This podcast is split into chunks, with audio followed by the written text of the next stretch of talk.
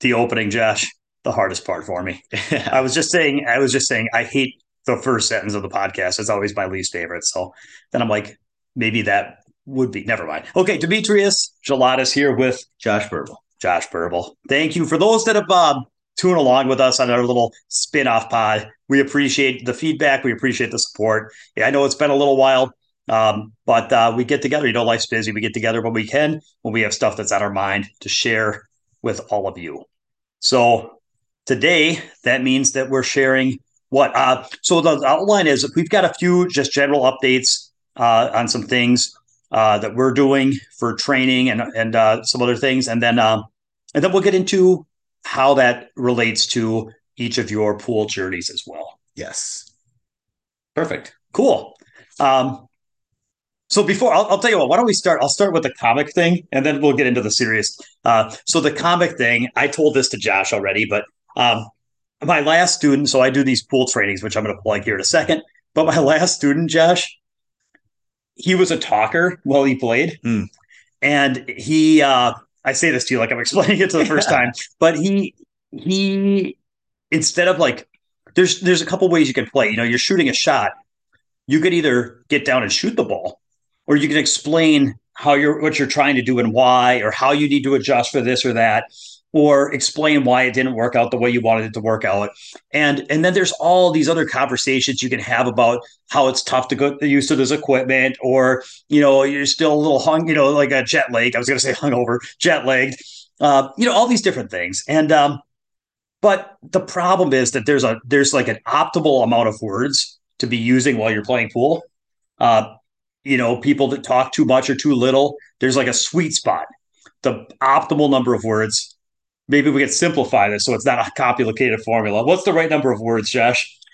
Well, this is not for everybody, but I have determined zero. yes. So it's it's not a complicated formula. It's basically like you take the number of words you feel like saying and you multiply it by zero. And then whatever the outcome is, that's probably what you should be using. So anyway, this is kind of funny. So so this so my student was talking a bit and, and doing all these things. And I said, look, I understand why this happens. You know, we're training, and when we're training, we are using words and communicating ideas. Of course, there's pitfalls with reliance on words and training and all that. But anyway, there's going to be some talk, right, during training. But then there has to be like this shift where it's like, okay, now we're going to perform.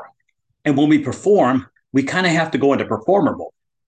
And so what was funny about it was how difficult this was for him to shift into. So first I kind of explain this to him and then and then I'd say, okay, let's do it again. And this time when you run these balls, don't say anything to me, just try to do it.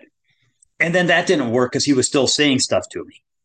So I tried a number of different ways to ex- kind of get this idea across. And I remember, for example, uh, from playing off the rail, there's a section about mum pool where the author makes a really, really nice uh, explanation of how beneficial it is and how stunning he, it was to him to learn the benefits of playing without empowering you to just voice every random thought that comes through your mind. And so I read that section to him, and I've read, I've shared this with other people before, and it didn't really have much of an impact. And he kept, um, he kept, you know, he just kind of kept habitually speaking and you know voicing his thoughts while he was playing. So then during our lunch break, we're watching YouTube matches of top players, and I asked him to pay attention to how much they were talking. Because if you watch like Federer and Francisco Sanchez Ruiz play a match, you don't really see a lot of uh, a lot of conversation going on. So I kind of pointed that out. I thought maybe that was a new way to kind of get this through, you know. And mm-hmm. so then we go downstairs and we start playing, and he kept he kind of kept chatting and chatting and chatting about about what he's doing and how he's doing it and what's you know what's going on. And I wish I could say that this next approach was like premeditated, strategic, but it was not. It was kind of an emotional reaction. and I just screamed. I'm like, I'm like, ah, I can't take it. It's like you're stabbing me with your words. And I just did this gesture where I was like stabbing myself in the arm with a knife. And I actually hit my arm hard enough that it kind of hurt for a while because I was just kind of worked up. And I was just like, ah, it's like you're stabbing me with your words. But you know what? It got through. And after that, we got along real well. So anyway, I just thought that was kind of a funny way to start. Maybe I thought I'd yeah. share that as a as a let's come in on if that's a high note, let's try to come in on a high note. Yeah. I uh so I texted you this too, but I there's a friend that I play with, and he's very competitive, and we're very competitive uh, playing each other, and um, and I've just so I I've gone through like most of the stuff that we talk about that are corrective things, like or if not everything, I've experienced and gone through and I've struggled with, and so talking is one thing that I have had to work on and, and get better at, and and and now I'm in a spot where I just playing I don't I don't want to chat, I don't want to talk, I don't I have nothing. Like I just want to focus and play and just that's it. And stay stay present. And i w- I've been playing with a guy and he's been chatting and it's a little bit um you know some of the stuff I I just don't care to hear, you know, because some of it's complaining about how lucky I am or whatever. And uh, so finally, I just told him, I said, "Yeah, we're playing mum pool. We're not playing anymore."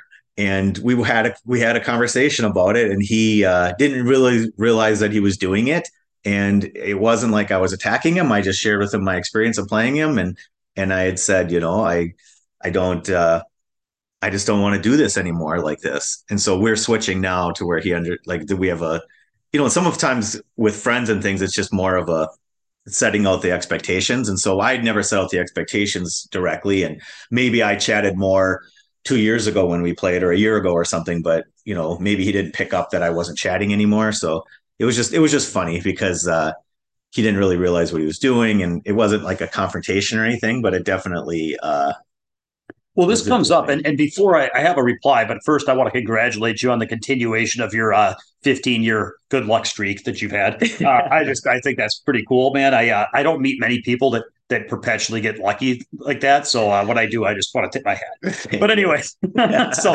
anyway, uh, now I have that's too funny. I, I derailed myself uh, with my own uh, cleverness there. But no, uh, the uh, oh, so the, let me. I know some of you guys are thinking like, well, if a guy wants to talk when he plays and it hurts his game, and if you let that hurt your game, and yeah, okay, so let's be clear. If we're about to head out to Derby, if I go to Derby and my first round opponent starts talking while he's playing, that's I'm not like that's a competition to where I don't care about this guy or his journey in that in that moment. I just he's he's just representing a certain amount of physical adversity or you know adversity that I have to overcome to get to the finish line. So in that situation, he can do what he wants to do. If he wants to surf his cell phone, he can surf his cell phone. If he wants to drink beer, he can drink beer. I don't really care. I'm there to play my game. And I, I know that's what you're thinking. The difference is, is that when you are looking to get together with somebody in say in your house or invite somebody to your house to play some pool or to meet them up to play an afternoon session now it's like yes you're looking to spar and face adversity but there's there's things that are pleasant and there are things that are unpleasant. Like i wouldn't want to like if there's a guy that i'm playing in a tournament who's just absolutely you know miserable to be around and he's just making confrontational and angry and stuff like i'll play him in a tournament but I'm probably not going to invite that guy to my house to play because I just why would I? I don't I don't enjoy that. Now you could say, well, then you could toughen up and it makes you stronger. But it's like, no, I'm not going to invite a bunch of people that are like going to start escalations and threaten me when they're losing and and and you know shark me and like I'm I can I can I can prepare just fine. And I'm anyway, I have this thing where I'd rather play people I enjoy playing with because then I'll play more. So anyway, the point I'm trying to make is I've done this too with uh, cell phone usage.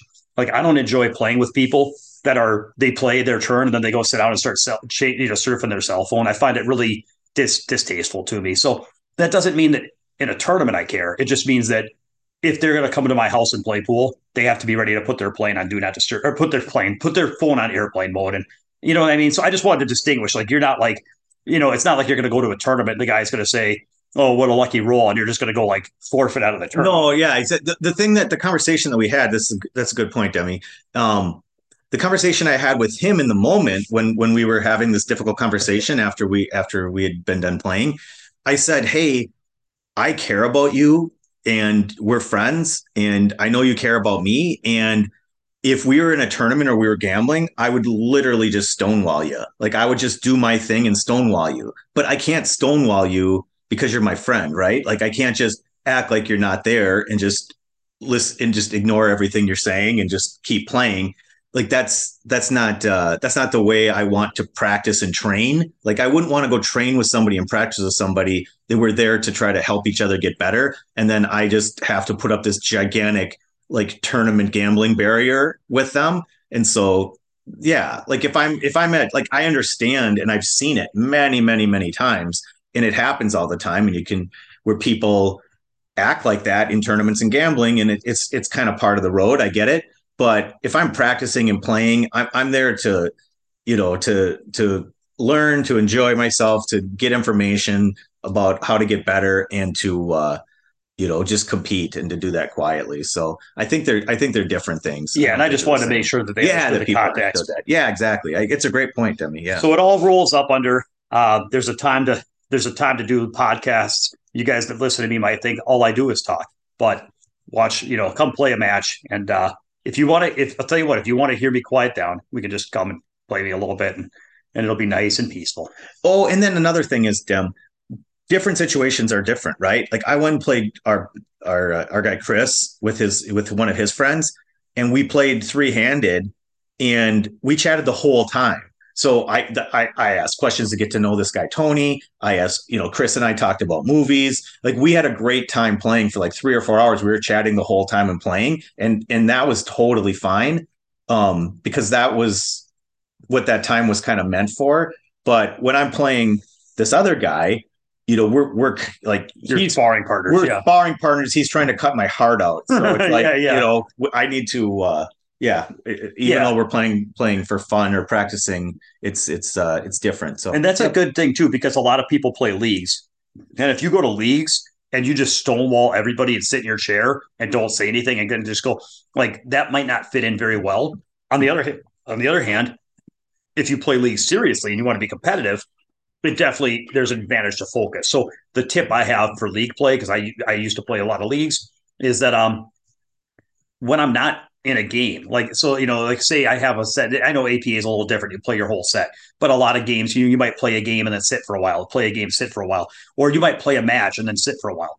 Well I'm in that sit for a while period between games between matches I'm totally fine like supporting my team joking around having a good time whatever. But then once it's time for me to either leg, flip the coin, or break the balls or whatever, like while that match or game is in progress, then that's kind of when I'm in competitor mode. I'm not going to be joking around with people during that time. Now that's mine. Now, if other people want to, that's okay. Just understand that there's a cost to that. But um, but that's for people that are looking for people that don't want to sacrifice the social element of leagues and they're willing to sacrifice a little bit of the level of play instead. Totally fine. Just to chat, yuck it up the whole time. But for people that are trying to find a way to play better and be competitive without coming across as like a total antisocial, like, you know, whatever. It's yeah. like that's a good way to do it. It's just be be social when you're not in a game. That's anyway, that's a good. So the point is different context is fine. But uh okay, good. So don't stab me with your words, is the point. Hmm. Uh, okay, so then I mentioned it, but I want to kind of just uh, quickly plug my training. I um, I run Minnesota Pool Boot Camp. mnpoolbootcamp.com is my website. And I actually uh, I do three day boot camps. So people from all over the country, and actually now I get to say all over the world. I've had people from Canada and the Bahamas, and now I've got a guy coming this summer from Europe, which is kind of cool. Mm-hmm. MN Pool Boot Camp International. so anyway, yeah, exactly. anyway uh, I'm going to have to open up a, a you know an international office, office, get the Hong Kong office going. Anyway, uh, it's very exciting. It's very exciting, and so I really want to thank everybody too. Like I, I'm able to spend a lot of my time talking about pool, shooting pool, and now playing a little bit more pool than I used to. Uh, we've got this club coming up that's going to be uh, help with that, and I'm just like, I owe it all to the people that are as passionate about pool as we are. And so thanks to all the people that have come. And uh, so have three day sessions, and people can come from all over and train with me. And I've got some spin offs going on with uh, stuff to make it a little bit more affordable for people. I'm doing some two on one trainings because that way, by partnering people up, um, I can offer a little bit lower price point and still give them a very, very good experience. In some ways, it's um, it's even better in some ways because they get some camaraderie. They can learn a lot from watching their partner struggle or then have breakthroughs and different things. Um, so anyway, it's it's pretty cool. I like what I do. Uh, designed for intermediate to advanced.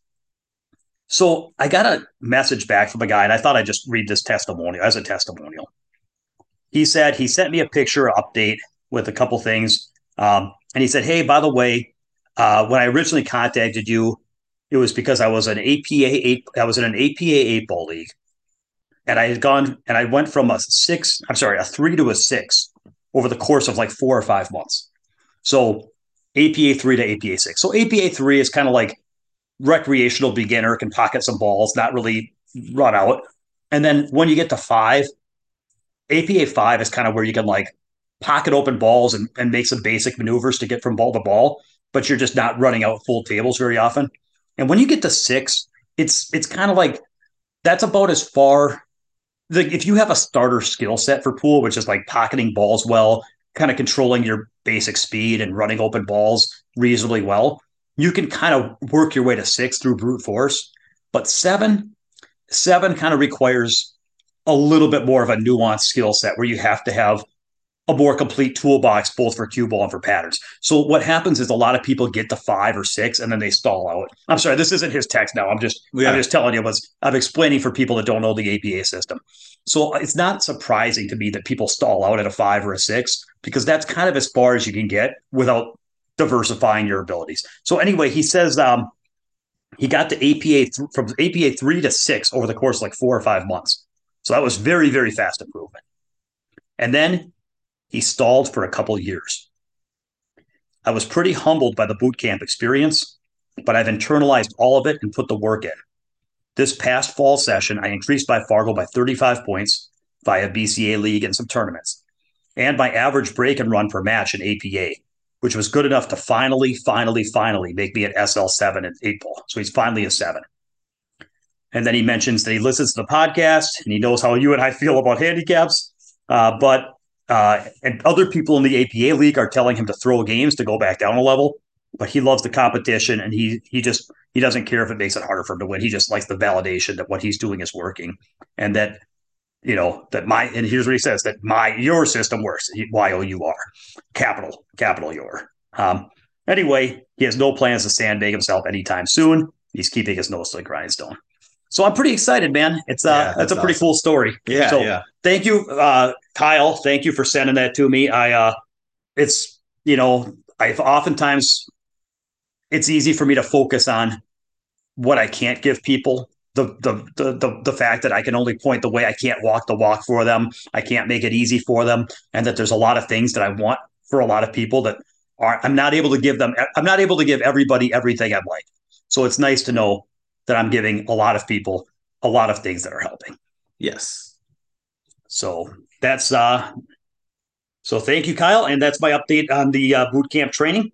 Um what else we got going on? We've got a club opening up, Josh. Yes, we do. So why don't you take the lead? Because you have been amazing. You're like a superhero making this thing happen. Yeah. So we're we're in really good shape now. We have uh, a lease together that we need to just finalized. Basically, we're we're uh, we've got all the de- de- details sort of hammered out with the the landlord, and and uh, we have uh, we have our attorney looking it over.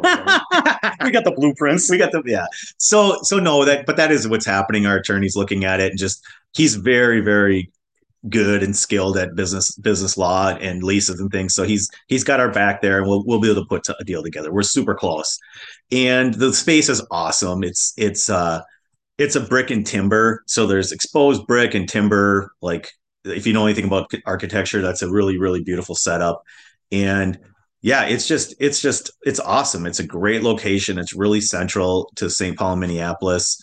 Um, it's got tons of parking. I went and looked at the parking. There's like 450 parking spots for the building, and that's there's plenty of parking. Um, yeah, everything's just awesome. Like we're really close with that. We just have uh, to get through the city stuff, which I just walk, talked walked it through with the city. Um, he gave me the, the, the list of things. There's like three three little bowling pins we got to knock down. They're all doable. Um, I'll get them done here coming up. And yeah, so we're we're targeted for April 1st. Is basically Cliff Notes for opening. Um, we have uh, six diamond tables coming at four and a quarter pockets. Uh, nine, and those nine foot, nine foot, excuse me, nine foots, and um, those are supposed to come in in March. And so, you know, knock on slate coffee table. That that's going to happen, no problem, hopefully, and we'll be ready to rock. So, yeah, it's a super super exciting, beautiful space, great location, tons of parking. Um, you know, we, we've got some design elements that I've worked on. I'm really kind of a design guy, so I'm excited about that. We have some merch.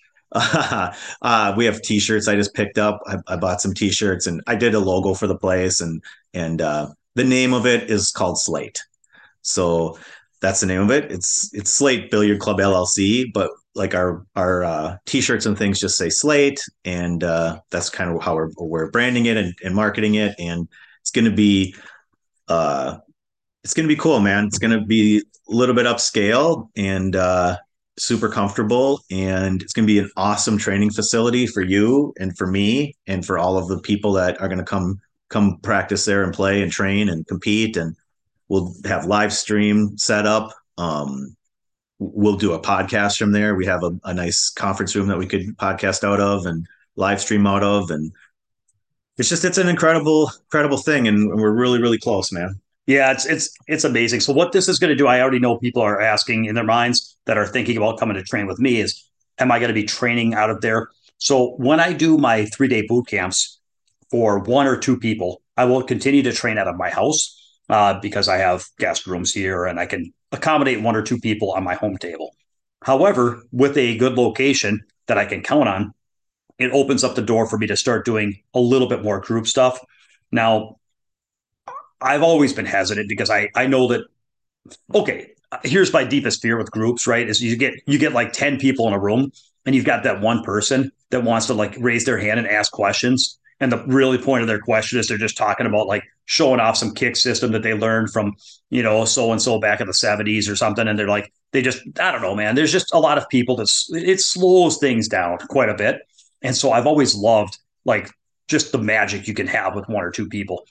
However my my main goal is to help as many people as i can as much as i can and so so there's there's room for some other stuff. So what I'm thinking I'm going to be doing, and I'm telling this for all the regional players that might be like driving distance from Minneapolis or where you know maybe eh, the reason this doesn't affect the national players so much, maybe it will, but uh, but you know, I just assume that if somebody's going to fly here, that the air flight cost is already to the point where they'd probably want to be doing one on one or two on one training. But I, but what I can start doing is I can start doing group training, and whether that's group training for groups of people for three days or group training just for one day clinics where I can you know maybe do a one pocket clinic or, or one on you know safeties and end games and defense where it could overlap you know nine ball bar table eight ball and one pocket with similar safety themes and then practicing certain maneuvers again and again. And whether it's uh you know i can i can start breaking down things like that. I, I already do a couple things like that with uh you know for different levels of players with you know building up specific skills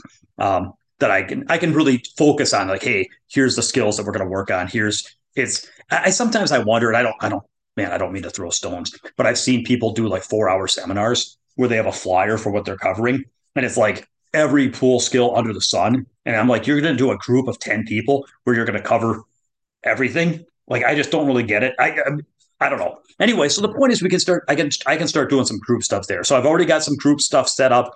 So if you're in the Minneapolis area or within a few hours of driving, uh, stay tuned because uh, there's going to be opportunities then to maybe work on a, on a more bite sized If three days one on one experience is too hard on, on your budget of time or, or, or money, then it'll it'll give me the opportunity to start doing some training in groups. Now, Josh, this is where it gets interesting.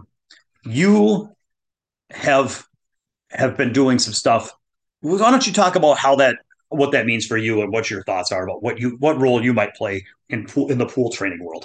Yeah, I've I've been thinking about them, and uh, I've been thinking a lot about it actually. And what I've come up with that I think is a great fit for me and what I enjoy, which is different than what you do, but uh, but can complement it, I think, is I'm looking to do 75 minute sessions one on one with people.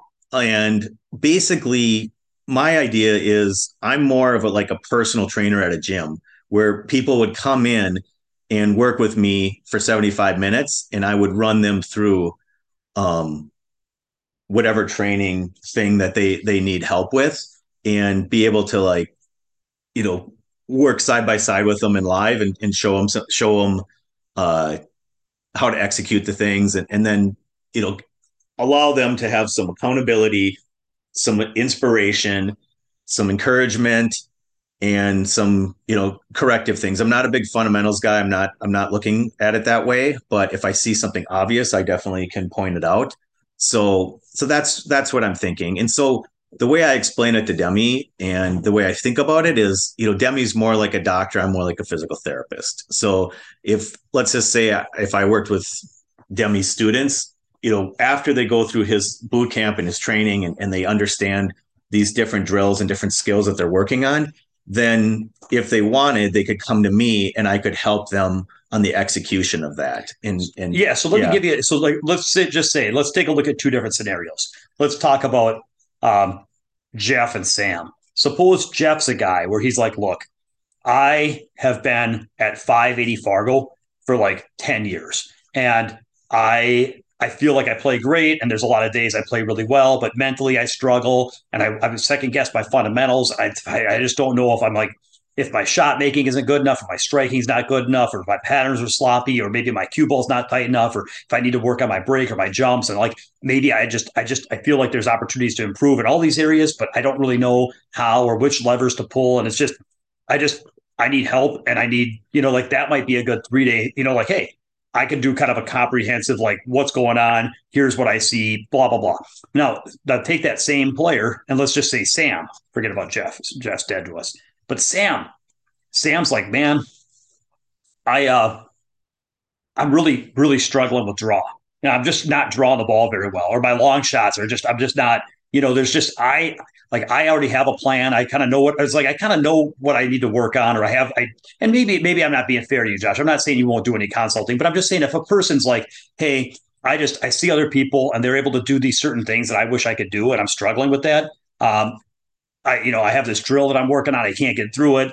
Um, like that would for sure. I'm not saying that's all you can do, but like for sure, if somebody was like, hey, you know, I just my power game's weak, or I'm struggling with long shots, or I can't really, I'm just not really getting a lot out of my practice. Like then they'd be like, that's like a snap call for you. Where if yes. they don't want to come do a three day session and they don't feel, you know, they, go ahead. I just want to kind of tee out. No, no, no. Other questions, but yeah, no, you're right on, Dem. Like that. That's exactly right. So, um, you know, outside of that, I I can definitely diagnose my some things too. You know, and so, but but in general, if a person has something. It, they, i run into people all the time. So where this sort of came to be is that every time i go practice and play at a pool room i see people hitting balls by themselves and i just want to help them you know because they're doing something that is sort of ineffective or is kind of not down the right path or whatever. And i just am like i, I just feel this desire this burning desire to help them to try to cut down that that uh, chopping through the through the jungle you know and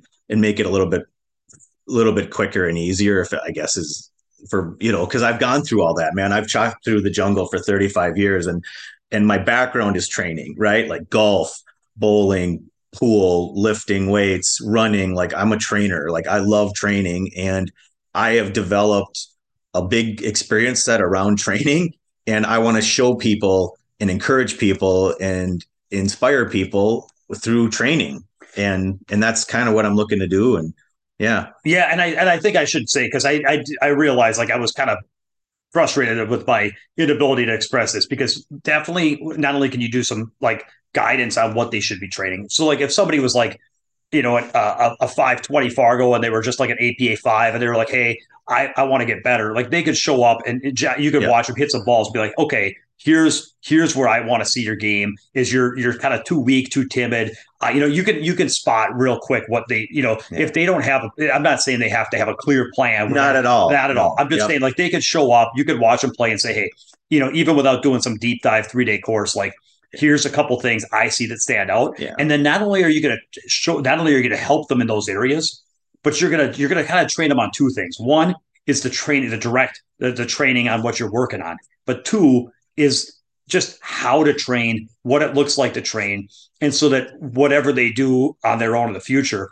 like they can follow that path of that formula. Yeah, yeah, yeah, because so, you train differently than most people do. Yeah, yeah, for sure. And it, yeah, so an example of that is um, Chris, our, our partner Chris in the club.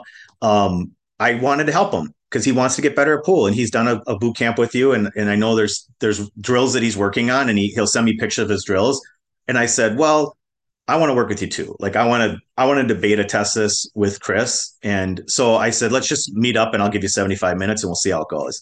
And I had an idea before we even showed up based on his Fargo rate and his his the level of play that I believed he, him to be at. And we had hit balls a couple times already.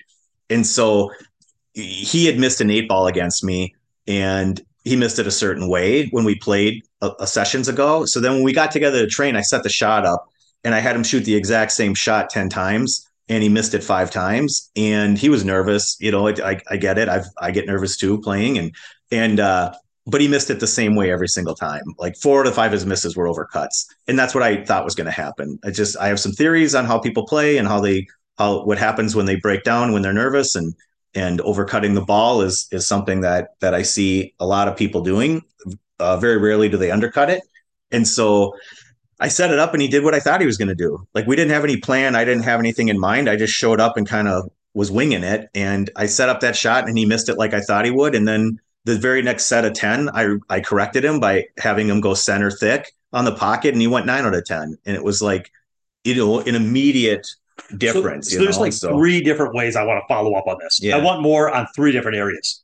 So let me dig on the specifics real quick first thing you said is you have theories on why people overcut balls. Let's spill it, Josh. I want to hear. I, I haven't heard this. Why do people overcut balls when they're nervous and tight, or when they're just when they miss? Because I, I, I think most people would have assumed that people tend to undercut balls. But what's your thoughts? Experience. Okay. I mean, I don't really have a technical thing for it. I'm sorry. I just, I just knew that when I set that shot up, that he was going to overcut that ball. You just feel it. That I just I've so, seen it so many times. When I've been nervous, I do the same thing. I, it might have something like I'm not a super technical fundamental guy, and I'll tell you a funny story about Chris too. Um, after he went nine for ten, he looked at me and he goes, he goes, why, why? And I've told you this before. So this, this is the second point I want to make. So go ahead. Yeah. Let's talk about this, and then we'll come back to the cuts. Should I tell this? The Chris? Yeah, yeah, okay. yeah, yeah. So, so he goes five for ten, fanning the balls. Right, he's fanning them all, and I'm like, and I knew that was going to happen, and so he, it just I'm like, okay, I was very aware that that was probably what was going to happen. So then I had him thicken up the shot, and he he went nine for ten. And then he looks at me and he goes, he goes, well, well, why did that happen? And I go, I don't effing care, Chris. I don't care why it happened. We're not going to sit there and go down a rabbit hole of what happens mechanically on why you hit the ball thin and, and your elbow drop or your whatever, your perfect. I shouldn't say. okay, I gotta correct. Maybe we can have that out. Or let's just say how you're aiming, how you're aiming the ball. so, I whatever. So I just said, like the results of the results, bro. Like you know, you you just went from fanning five out of ten to making nine out of ten, and and it's like, like I don't really care. Like in my theory on this, this is a rabbit hole, and this is a different conversation, maybe. But I think that people could spend hundreds, if not thousands of dollars and hundreds, if not thousands of hours trying to determine why they're doing something wrong and mechanically. And, and I feel like they might not ever find that answer and it could actually disrupt their game and make them worse off. So my opinion is, or my theory is, or the way I approach it is, let's do what's effective and let's learn um, how to how to strike the ball um, based on what we're doing versus fixing something that we don't really have the science behind uh, with pool like there is with golf. I think there's a lot of science behind golf where they can make those changes and can show you on film um, where your where your your swing is bad. But I think with pool it's a different thing. I don't think the science is there. So my opinion is let's let's do what's effective. That's what I laughed and I told Chris. I go, Chris, I'm here to help you do what we just did in five minutes. I'm not here to sell you some sort of system or anything like that, or you know, milk you for lessons or anything. It's like I want to have you enjoying yourself and seeing results and playing and having fun. And I want you to be able to lean on this when you're under pressure, you know, in the future. So, anyway, so yeah, yeah. So, so I, I, think I can. Uh, first of all, I think I'm going to close the loop on the whole. Why do people overcut under pressure? I think that my my quick theory is, if you're not under pressure, and you're just hitting balls, it's easy to catch a ball thick a little bit now and then and catch a rail going into a pocket, coming down the rail and hang it up. Or, you know, the balls grab a little bit more, or you just don't cut them enough sometimes. And I think that I do think that people's relaxed hit home game when people are comfortable, I think their tendency is to undercut balls. Uh, but under pressure, people are like, I don't want to undercut this ball, and I know it's easy to undercut this ball. So then maybe what they do is they just ratchet the overcorrect the, the, the manual correction, Mhm. which is like when you're like, I must not allow this to undercut into the Yeah. side rail, and then you just like clip the edge of it. Like, Yeah, you're yeah, like, yeah. You know, the thing like trickles down and sits up in front of the hole, and you're like, oh. So I think maybe that's wise because when people make these big manual corrections, it doesn't work too well. Yeah. I don't know. That's just an idea. Maybe, and I'm I'm thinking it has something to do with the flinching too. When people are looking away and not locked in, when you're nervous, you have a tendency to look away and flinch and move and not lock in, and that and, and a lot of times that ends up. I think that could add to it too. I, I don't have the answer. That that's the bottom line, but But but it's but, just- the, but the bottom no, the real bottom line is you don't need the answer. And so what can I follow up with one yeah, thing okay, Demi? okay. The only thing I would add to that is to say if he if he if he shot the thing f- 10 times and missed it 5 and he hit it thick 4 to 5 times then we would have adjusted the other way. But so so my read is that people when they're nervous fan balls. Like I've been playing pool for 35 years and I played much of that with amateur pool and I've just watched people fan balls and I've fan balls when I'm nervous. And so my read was he was going to fan it cuz I knew he was kind of nervous and that's what happened. And when we played, which was funny, we played with that Tony guy. Almost every cut he fan. You know when he missed it, and he was paying attention. And so what I was trying to teach him was we could fight about why people do it or not do it in fundamentals and all that stuff. But the bottom line is, is that the biggest thing that he took away from that is that he would have never.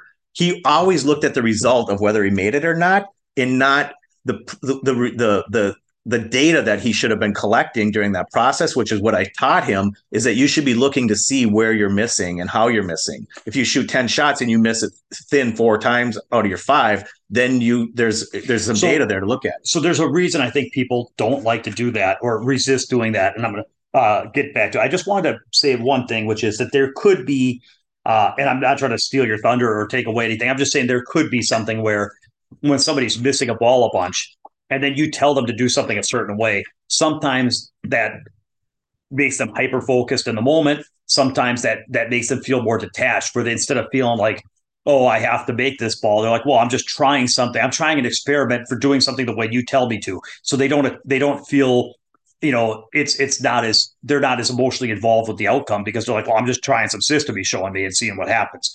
And so and, and sometimes because of that, they're not because of their emotional detachment and because of their increased focus um, on what they're doing in the moment and how it feels. It's it's not uncommon to like try something different and have short term you know different types of results so i'm not i'm just saying because if anybody's thinking that or even maybe people don't know that uh, the trick is you know you've talked about the magic golf club theory like it's not uncommon for somebody to try a new cue and then like it hits different than their cue so every shot they're like super focused in on how that cue is hitting. And all of a sudden they like let me try your cue and then they try a new cue and then they run like a 50 balls in straight pool. Like man this thing's awesome you know? Mhm. and so that that can happen. Uh, so i just wanted to mention that. So you you do have to be careful sorting out like you know what's effective versus what's uh you know placebo a little bit. Mhm. but what what i think is important about what josh is saying and what i think that is um where people go wrong is that how things how you actually get better and how people think that they get better or how people would like to get better are sometimes two entirely different things. And so most people if they are undercutting or say they're overcutting a ball most people's approach goes like this. If i'm overcutting this ball then i would the and, and so again it, for people that know inner game of tennis self one self two self one is the teller self two is the doer and so we have two parts of our mind one is very poor at playing but thinks it's very smart and wants to be in control and so that's the teller part, the ego, the I self, whatever, the analytical mind. So the analytical part of us would like to say, it. here's how the analytical mind would like improvement to work. I, in my superior wisdom and cunning, will will understand why this shot is overcutting. And I will I will come up with hypotheses and then I will conduct experiments and gather data and then I will come to a conclusion about why this is going too thin. And then I will implement a, another set of experiments to determine what physical adjustments and aiming system adjustments and eyesighting adjustments and how I can manually correct this, how I can, you know, cunningly, I already used that word, but like how, how I can make these adjustments to like where all of a sudden I've solved that issue and now my body can just put the ball in the hole because I finally set it up for success. It's actually the same idea with like a dad coaching a little league player, where if the little league player is like swinging and missing, and the dad's like, okay, I am going to figure out everything that's going wrong with your game, and that I am going to give you verbal coaching instructions and and tell you exactly how to do this so that you don't get that result anymore. Like that doesn't really work. It doesn't build confidence. It doesn't. It's not a. It's just not how improvement actually works. So it's like, but that's how. But that's how people want it to work. Because why? Because it's gratify. It's ego gratification. It, it gives for people that want an ego payoff that they are in control and that they are important and that they are smart and that they are in charge of the learning process and that they are in charge of their body and their results. It, people people want to be ultimately people want to be in control of their results uh, they want to control what they can't control. They can't control outcomes, but they wish they could. And so they think if I could just be smart enough to figure out why these outcomes work that way, then I can figure this all out. It's just like this this desire to control things we can't control mixed with this ego payoff that you get when you feel like you're the one that's so smart that you're making it all happen according to your plan. Whereas the reality is you're not that smart. That's not really how learning works. And that it's actually really simple. If that if that ball's not going where you want it to, just aim it a little, you know, just if it's going too thin, well, aim it a little thicker until it starts going in. And then let's trust that your body will start to develop a feel and a vision of that shot to where just stay the heck out of it. Think, you know, let your body figure it out and and and build some confidence and some memory and some vision on that shot and and stay out of its way because your body's going to do a much better job than your brain ever will. What are your thoughts on that rant? Yeah, hundred percent. I I agree, and that's that's yeah that's what i'm that's what i'm trying to help people with or looking forward to helping people with is being more intuitive. Like that's a word that i've been thinking about a lot with training. It's like i feel like the thing that i've done for for many years in my training has been to be intuitive and to, to kind of listen to my body and, and and sort of see what it's doing and then try to make my adjustments. And it's intuitive is a lot different than controlling you know? And i'm not very controlling when I when I'm practicing and training. I definitely am dedicated and I put in a lot of hard work, but the more that I can become intuitive and be more relaxed and just respond to the information versus reacting to the information, um, then I'm able to get more out of my sessions. I'm able to get more um, physical benefits like improvement and also like feel like playing, keep going, you know, because people that are controlling, they oftentimes get frustrated because it's an uncontrollable process and they can get very down about it. And when I've been controlling about it, I've been very down about it. So I've been going through these ups and downs and things for many, many, many years. And I'm in a spot now where I'm I'm in a better spot. And and I just I feel like I'm in a spot where I can help people and and give them, you know, give them a lot of info, uh, show them some things about how to approach training um, through all the kind of the bad beats that I went through in, in my in my lifetime. So so I'm excited about it. And uh, yeah. Yeah. So so this is going to be good. Uh, so what we're going to do is I'll I'll continue to run my boot camps. Josh is going to be doing some kind of personal training to to get people you know hitting maybe the right drills hitting them the right way in a way that's effective in a way that's putting in work this this ties into something else that uh you just brought up to me today when we had lunch. Good, that was a good lunch. Yes. Um, talk to me about excuses, Josh, and what you've been hearing in, in your visits to local pool rooms, poaching customers for our club. I'm, sorry, I'm just joking. I'm just joking. we know. Yeah, exactly. Well, so what? What I'm really we're poaching. Okay. so so what?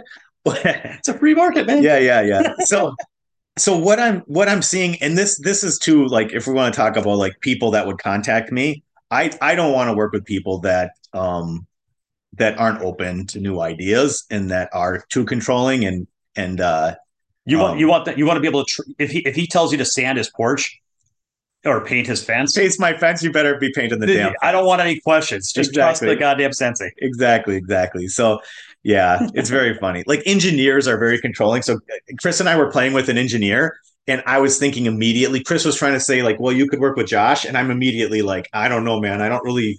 I've worked with engineers a lot, and they're very they're too myopic, and I feel like, and they're too like controlling. And so we had a very funny conversation with Tony, the engineer, and he's like, "No, no, I'm a field player." My inbox is going to erupt now Yeah, with with 12, par- 12 page emails. yeah, I, I, From- I think the, 20, the 26 objections they have to that statement. yeah. I don't just dig it deeper. I'm- No, no, no, no. Well, I told them a funny story when I was in Harvard Flooring.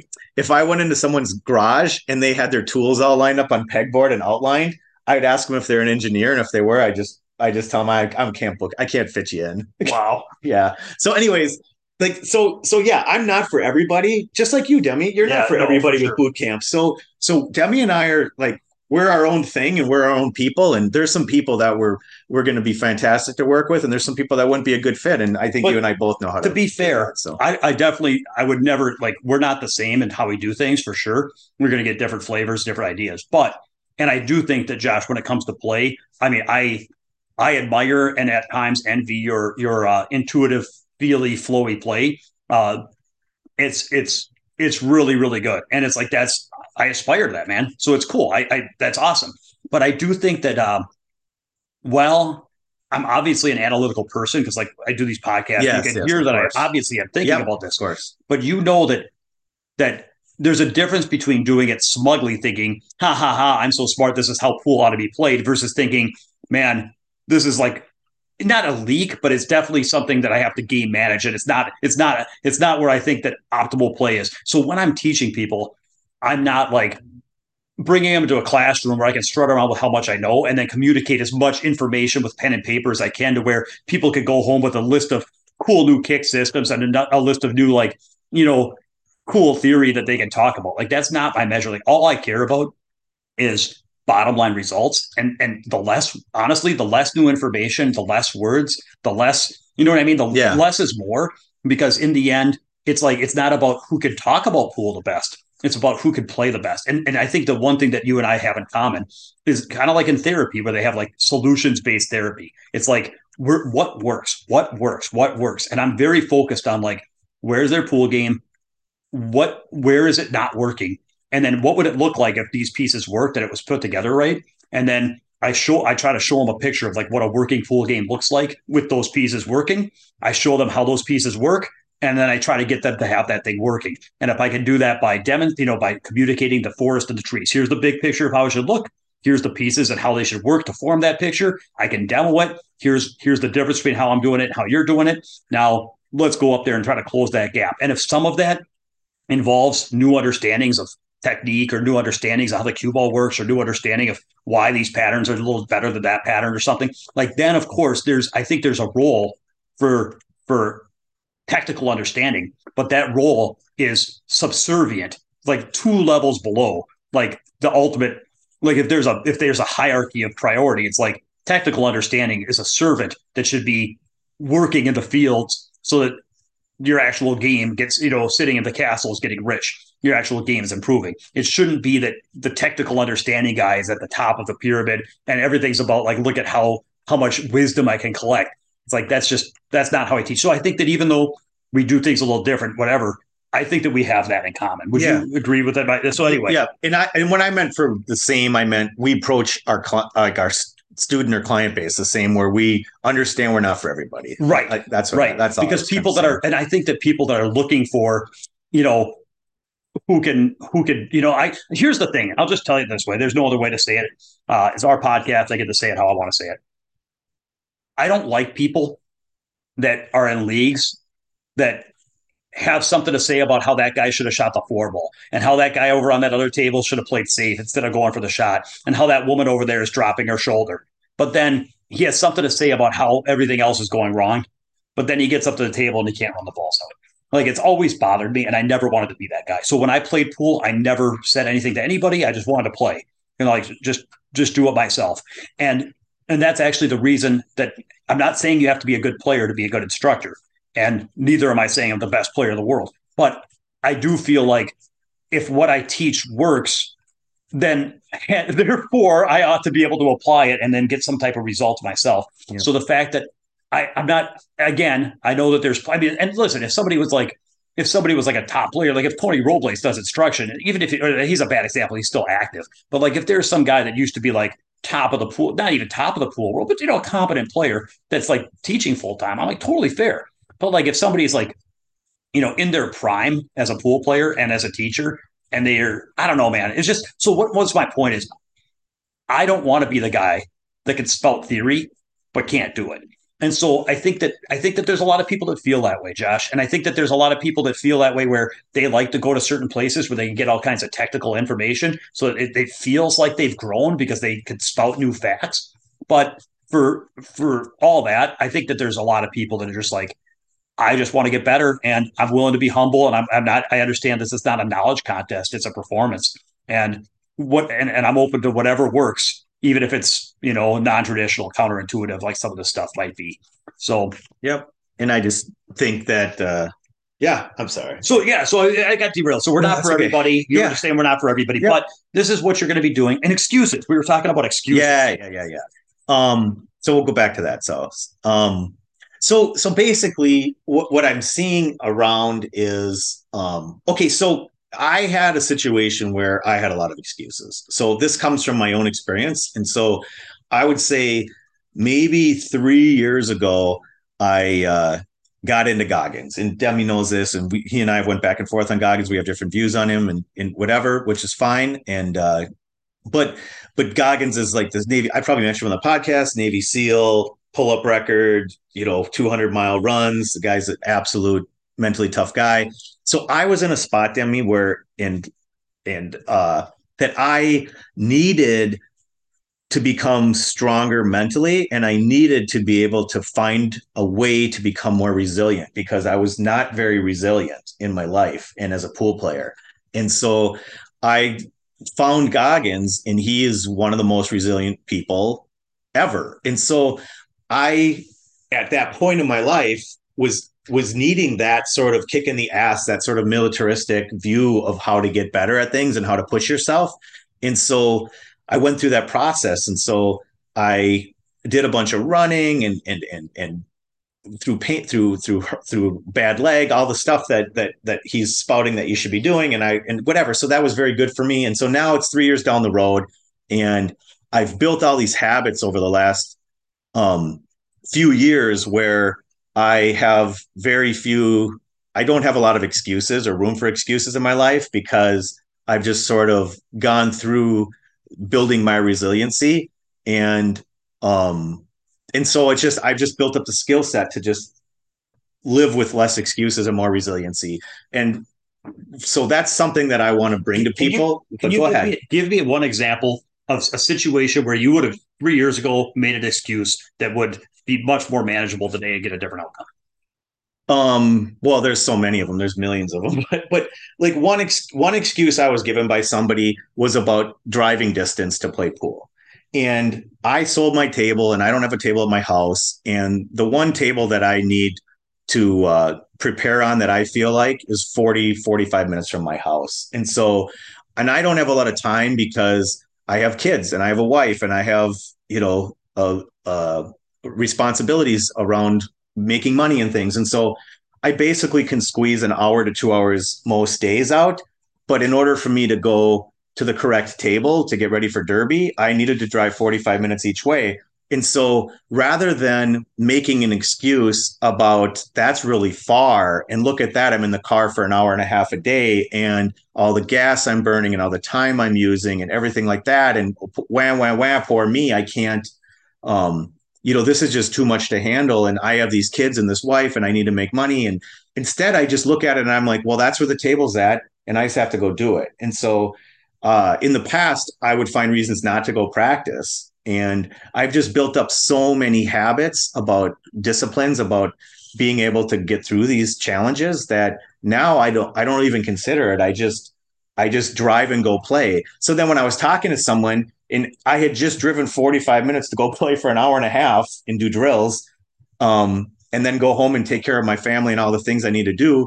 This guy was telling me, well, I I don't have this and I don't I can't do this and I can't do that and I you know what I'm saying? It's like and I have to drive to go to the pool room and I'm sitting there saying like I doesn't even I register you on the way here. Man. exactly, yeah, exactly. Yeah, I'm lapping you on the way here and the way home. And so, and it's not like, oh, I'm look at me, I'm weight room walking around and I'm I'm important and and this guy's weak or anything like that. No, no, no. I just I would much rather have a relationship and a conversation with people like that that encourages them and tries to help them understand in reality and that it's not about what they can't do it's about what's possible any like and you listen to if you listen to any of these guys that are like ex-military personal development guys they any excuse is always well wake up earlier you know? And so i'm seeing that for myself at the club. I'm going to probably have to wake up at 5 a.m to get everything done that i want to have done when we have the club going.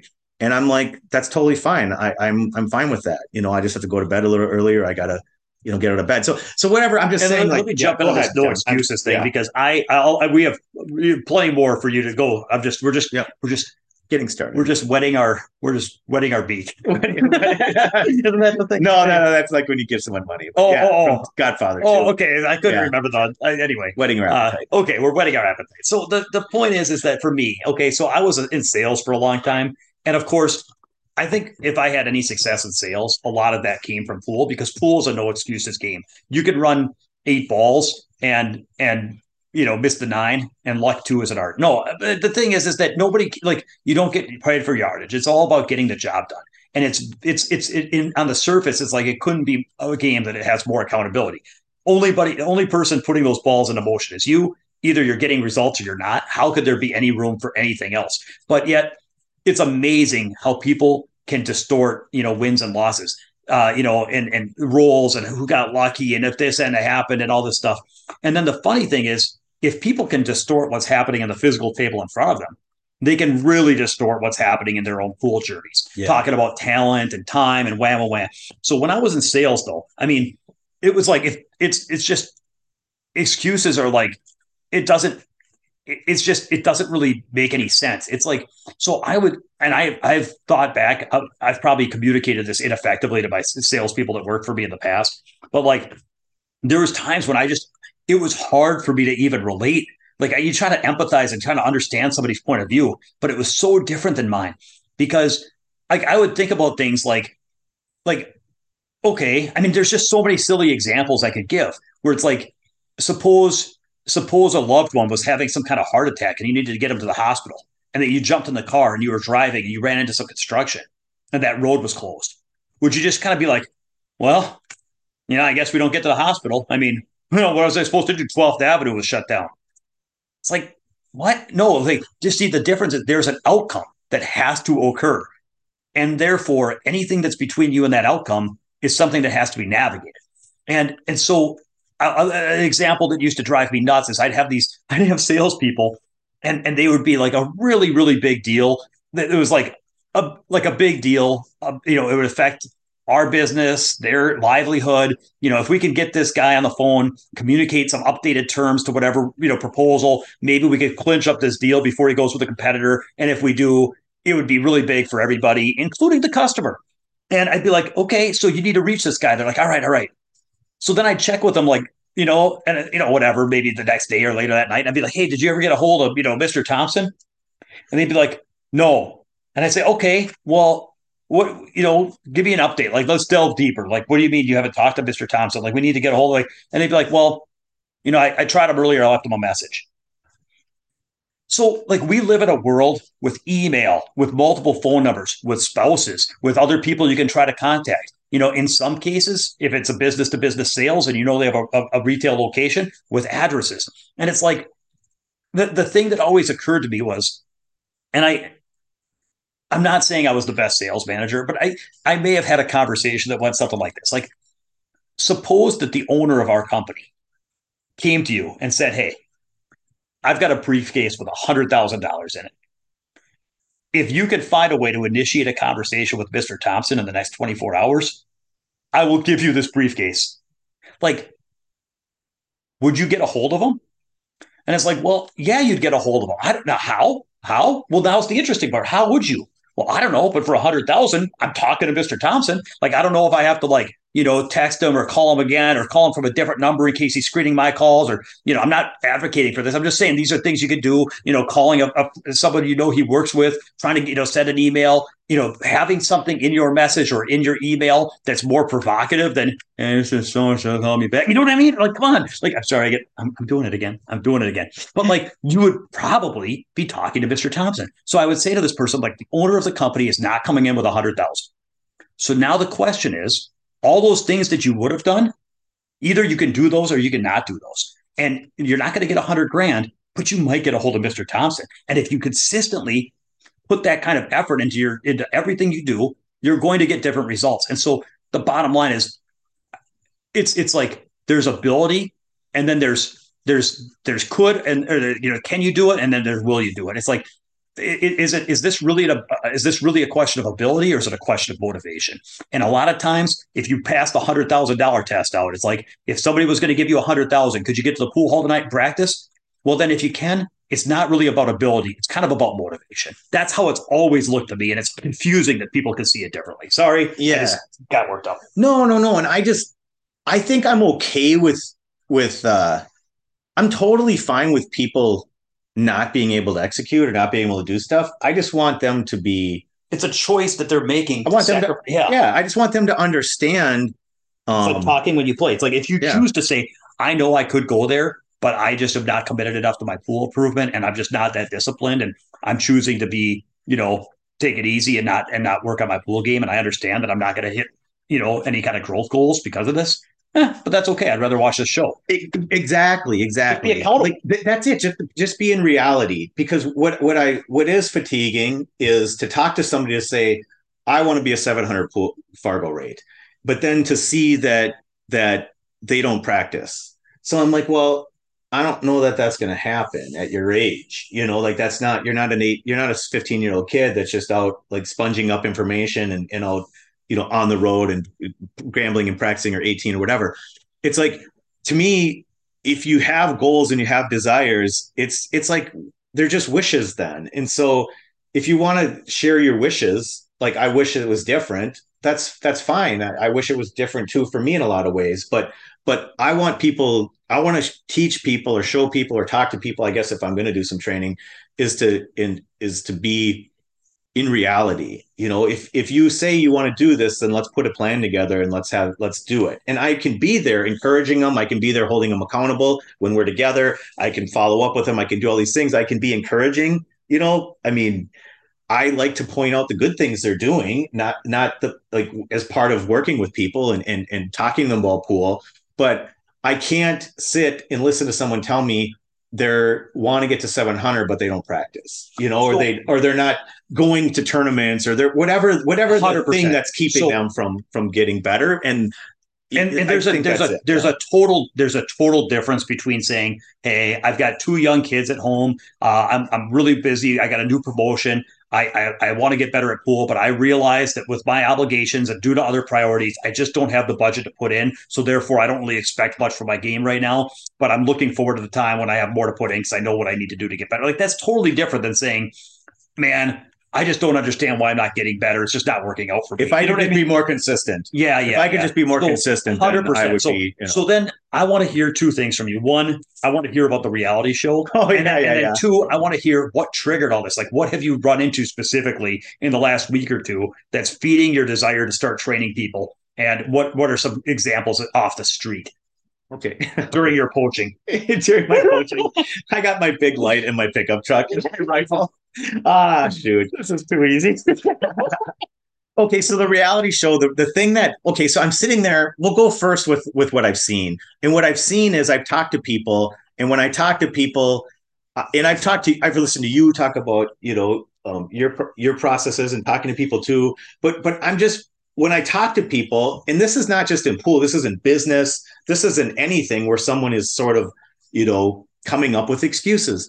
It's just I'll ask people like, well, what are you doing? You know, like, okay, I okay, I was practicing at CRs, and a guy was sitting there and he was watching me hit 50 shots. So I hit 200 shots in my practice session. I hit them in groups of 10. I go five groups of 10 and I I kind of look at my numbers, my percentages, whatever, and I'm shooting difficult shots and and anywhere from 50 to 80% success rate. And I'm shooting these long straight in shots um, with top with follow back down table on a four and a quarter pocket. And I'm shooting and I'm effing rifling them in, Demi. I'm like in the zone and I hit like nine out of 10. And, and it looks like a shot that if you set up, it might be five or six out of 10. And I get done hitting 50 shots and he goes, I could never do that. And I thought, well, I mean, I am hitting them pretty good. And then he said, and I didn't say that. I just was pausing and listening. And he goes, I could never hit 50 shots like that, you know? And, and I just realized, yes, you can. Like, you totally can do that. You can totally do And that. You know what my response would have been is, is it the fifth shot or the 17th shot? Like, which of the 50 shots is the one that you think is preventing you? Like, Yeah. seriously, explain to me. Which you can hit one, right? yeah. So is it the yeah. second shot? Yeah. Like which which is the shot that if if I paid you a hundred thousand dollars Would you it? Okay, I'm, I dare it. Sorry, No. I'm back. You got the talking stick. God damn it! Ah. I'm doing the stabbing thing again. stabbing thing. No, so that was an example where I was just I was just kind of blown away and I was sitting there thinking, well, you can do it. Like you can totally do this. And he's like, no, I, I lack, I don't have the focus or whatever. And, and so that's, that just turns into a whole other conversation. And the other conversation I had with another guy was he was hitting balls and, and he was saying, well, I don't want to pl-, like, I was talking to him and he, and about, about some trainings to different things. And he's like, well, this is what I do, you know? And he's like, this is why I can't play on a big table anymore. And he sets up the tables in the bar table and he's like, I look away. Like I can't hold my attention, you know. So I, so it kind of works on a bar table, but on a big table it won't work. And I'm sitting there saying, well, that's that's not true. Like that's that's like an excuse to like not have to do hard things. I'm basically like, no, bro, I could go over there with you for an hour and I could show you how to stop flinching and, and how to keep focused on the shot and how to connect with the shot. I mean, and, and you could put in the two or three hundred shots and, and and hit them at a high percent. You know, you could stop flinching on a lot of them and get the information. Like there's a process for him to learn how to not flinch on shots.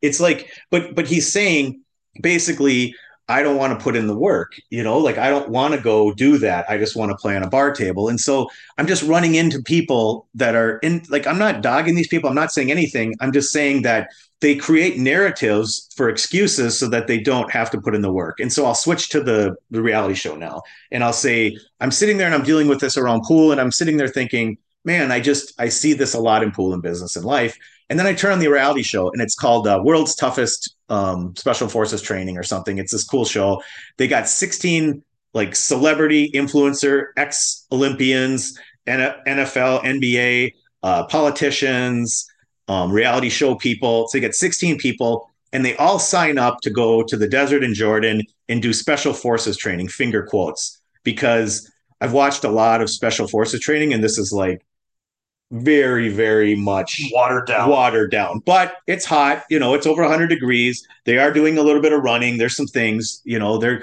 they're they're but but but their point of the whole reality show is nothing here is so physically impossible that a housewife from Atlanta, Real Housewives couldn't couldn't execute these these tasks. And and none of them are getting booted from the show from not completing the tasks. They're only voluntary withdrawing if it's difficult. That's how they get off the show. So I'm like, well, this this is going to be kind of easy now that you know. I mean, even though it's difficult. So there's all these pampered people, and and, and but there's and some of them are athletes, and some of them aren't. And these people are dropping like flies, Demi. And the excuses that they have are just amazing. It's like, So so they don't ahead. have to so they don't have to do the actual like SEAL training and they don't even have to succeed. Like if they have some obstacle course that has a wall, if they run the obstacle course, can't climb over the wall, get halfway up, and then they run around it and complete the run. Like as long as they keep going, effort. as long yeah. as they keep going and they don't withdraw, they're automatically going to pass. Yeah. They just have to not quit. Yeah, and some of the things are scary, right? Like they, they they appear to be scary. Like you're strapped in. Like I have a fear of heights. I'm claustrophobic. I, I understand these things are scary.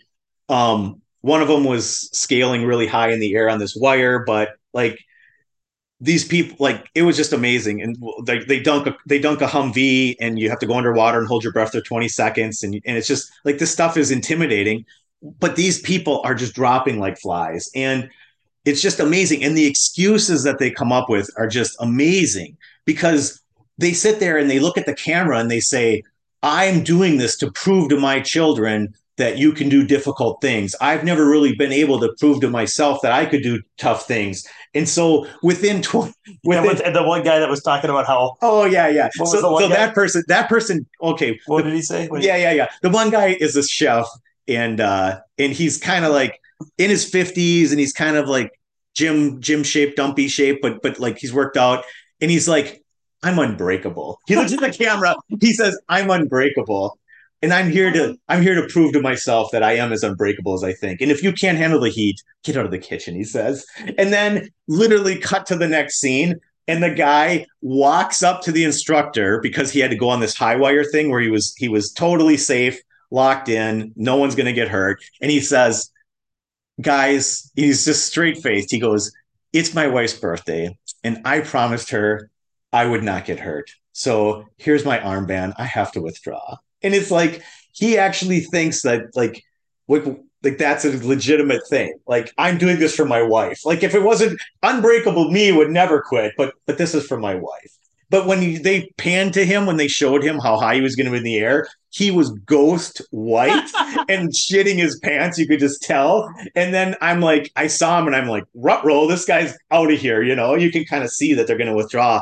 And they're just dropping like flies. And the excuses that they have it's like like the one that was like i'm here for my children she's like I can't be away from my children. I have to go home. And it's just everyone, and it's fine because it's very difficult. It's very challenging and they're very pampered. So I can understand they're in an extreme situation. But it's, the, and it's not to make fun of these people because I like the show. They're all trying their hardest. They're putting themselves in difficult situations. I got a ton of respect for that. I just, I'm noticing in life that when things are hard, it's very easy to create a story for yourself that allows you to quit. And I've done it and F and A Demi, you taught me this, man, because I can remember going to you and being like, I don't understand. I play so good in practice, blah, blah, blah. Why am I not having better results? And you're like, input equals output. And I'm looking at myself and I'm realizing, yeah, I'm not putting in the work. I'm having an Yeah, excuse for not putting in the work. Josh, you are you're a tough son of a bitch. I'm glad that you know we're able to help each other along our journeys. I remember that conversation because Josh was basically saying, in in in a different way, I've put in all this input and I'm not getting the output that I feel I should, and It felt unfair. it felt know? unfair. Like there's like there's some something's wrong The because universe, either I'm yeah. cursed or I'm getting unlucky or just somehow I don't have the something's wrong. And and I just said, what if input equals output? What if what you were and here's what I said. I said, what if you were getting exactly what you deserved for what you were doing? What if what if that was the case? And it's a pretty hard thing to say to somebody I love, like I love you, Josh. But uh the the it's but it's nothing I don't say to myself every day. You know what I mean? Is that and that's why the first three words on my website are input equals output. Because so so let me go for a minute. Let me go. Yeah, yeah, I've go got ahead. this is uh something that's been on my mind is I wanted to talk a little bit about my view of mental game at the very, very highest level, like the 20,000 foot overview. And one of the reasons I'm bringing this up is because I've been toying with the idea of doing, like, I'm willing to talk mental game. I've got some YouTube videos that are kind of tickle around a little bit. Uh, but I'm, I'm kind of interested in, in working on mental game. Uh, what's interesting is I'm not a sports psychologist.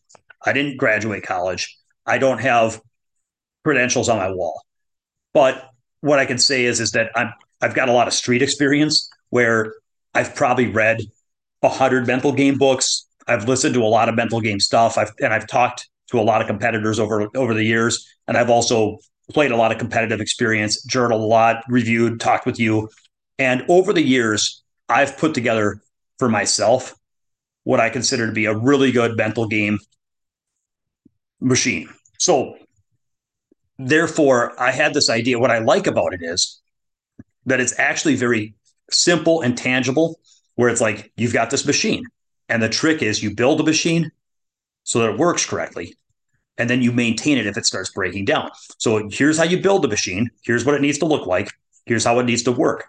And then if it's not working then you can troubleshoot and figure out why it's not working and how to fix that part so that it's working again. So the, uh, I'm going to elaborate because there's a point that relates to excuses and input equals output. But I've I've been toying with the idea of doing some mental game coaching and maybe getting a small group of people on a, some kind of like recurring Zoom call. Uh, you know, I was thinking like for my schedule, Monday nights at nine o'clock, by say good night to my kids, whatever. At nine o'clock, I'm free from like nine to eleven on Mondays, and I was toying with the idea of running like, you know, three three weeks in a row, maybe for a couple hours at night, and just get a small group, whether it's two people or five people, I don't know, but just find people that are interested in strengthening their mental game and having a better machine. Um, and then just kind of working them through some kind of Zoom course like that, where we're we're talking through and building a machine, and then talking about, and then and then what I would do is I would ask people to like come with like some different things that they think give them problems in mental game, whether it's big, you know, big things like certain limiting beliefs or ideas, or whether it's certain things that situations to come up on the table. I figured, let's just say I had a group of four or three, and everybody came up with two, three things for each of those. Everyone has a list of four or five things. We could start by introducing ourselves and going over all these different things and kind of flushing out some some common themes of like, you know, what are a lot of situations. So then as we go through this, not only am I kind of helping refine their mental game machine. But we can also then talk about now that we have that model working, what are some what are some good strategic, you know, what are some good tactical fixes for these specific situations, so that everybody comes out with a recorded video that they can refer back to to cement this game plan. So anyway, here's the thing: I'm not doing this right now. I don't have it mapped out. Like I don't have this thing worked. I don't have something scheduled where if you want to join now, here's the next session. Here's what it costs. Here's what it covers. But this has been on my mind and in my heart and if you're interested in something like that, email me at info at mnpoolbootcamp.com. I don't have it available now, but I will build it if there's interest. So, with that said, the 20,000 look 20,000 mile look at my mental game goes like this. There's two parts. Preventative and responsive. Preventative are things that we do with our mental game that prevent breakdowns from happening that minimize pressure, that minimize negative emotions like fear, self loathing, and anger. That's all preventative. And then you've got responsive, which is like, okay, I try to do that, but somehow here I am in this moment and I'm raging pissed off and I want to punch a bait. So what do I do now? So the way that my mental game works is you build the machine a certain way and and then you have to have a plan for how to troubleshoot and fix things when they break. That's the responsive part The only thing I'm going to get into about any of this is that when it comes to the the uh, preventative stuff, when it comes to how to build a machine, the machine is built in a large part by the narratives that we construct and the beliefs that we choose about who we are, why we play, how pool works, how the pool journey works, things like this. And spoiler, the more realistic you are about those things, the less it's going to break down. Because uh, typically the machine breaks down is when you have unrealistic ideas, expectations about who you are, how things work, what's going to happen, whatever. That tends to be where people are like, well, this isn't working the way it's supposed to. Yeah. Like when you were like, saying, like you had a certain idea of where you were supposed to be, and then it was reality wasn't matching that, and you were like, well, this isn't working. And so then it's like, well, what if, what if it is working, and that's just you know the input equals output. So so so there's a there's a really really high high level again machine preventative responsive build the machine so it works right learn to troubleshoot and fix things in specific situations. We, and I promise you, if you guys have a list of 10 things that come up in matches that cause you trouble, they are things I've probably journaled about for pages and have real, real good ways of troubleshooting those in the moment. But they only work if you already have the underlying beliefs. Um, I, I, before I forget, I just want to, my, my point is, is that that one of those beliefs that you have to have if you want to be an effective competitor is that input equals output, that you get what you deserve, and that that you're capable of achieving things if you that that pools a skill game and that if you want to improve that you can identify a path to develop skills that you don't have now to a higher level than you have them now and then achieve results that you haven't achieved before. And that you might not like the skills you have to develop. It may be a place that's scary or difficult and it may it may take more time and energy than what you want to put in or what you even have a budget to put in. But you have to have a belief that says pools a skill game and with the right input and with the right focused input the right effective input effective input i can there's nothing that would stop me from from improving and hitting my goals.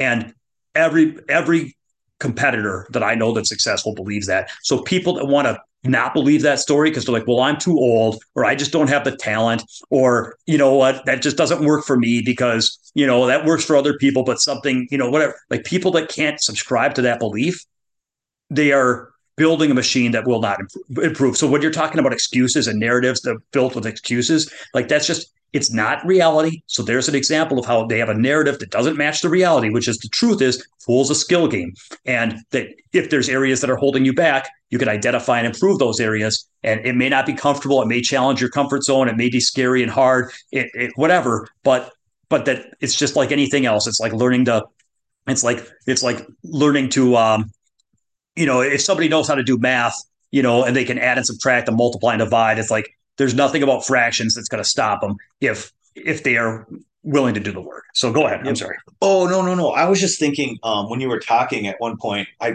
cognitive dissonance is that the? Am I pronouncing that correctly? Yeah yeah yeah. Where yeah. your brain doesn't really you're you're struggling with yourself. And to me, that's bringing people into reality is is how you quiet that because when you have that when you're playing that's where you have major major problems you know where you think that it should be going a certain way and it's not going that way because so so like yeah. that when you were talking about people that are uh, when i was talking about people that are very analytical that how they want it to work is i am going to understand why i'm overcutting this ball and then i'm going to fix it for people that that thinks it worked that way think it works that way they might go down this road where they try to learn everything about why that shot is overcutting and then they're trying really hard to fix it in a certain you know fundamental aiming system i'm going to control this kind of way.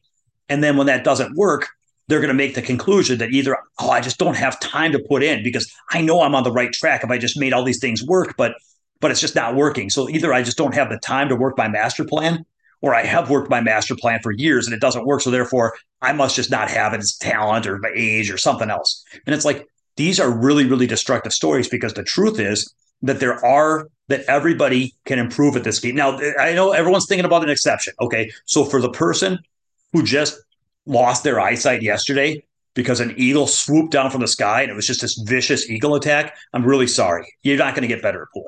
And for the if somebody's like, you know, 90 years old and their health is rapidly deteriorating and they got like two months to live and they're like every day that they play, they're it's like they can only play for five minutes before they have to tap out and use a respirator. Like, okay, fair enough. These are some significant challenges. Part of being in reality, it works both ways. I'm willing to concede there's a reality there. But that's not what I'm running into. That's not what I'm seeing. And what I'm hearing is people talking about how their eyesight's failing as they get older. And I'm like, you know what? I start I wear contact lenses. Do you know how I start every day? Half blind. And you know what? My pool room, the lights off. So you know what I do is I stumble into my pool room, half asleep, before I've even had my 24 ounce monster. Yeah. With in the dark with no contacts in. And I pick up my pool cue and run a table just to see how, just because it's fun to try. Mm-hmm. And guess what?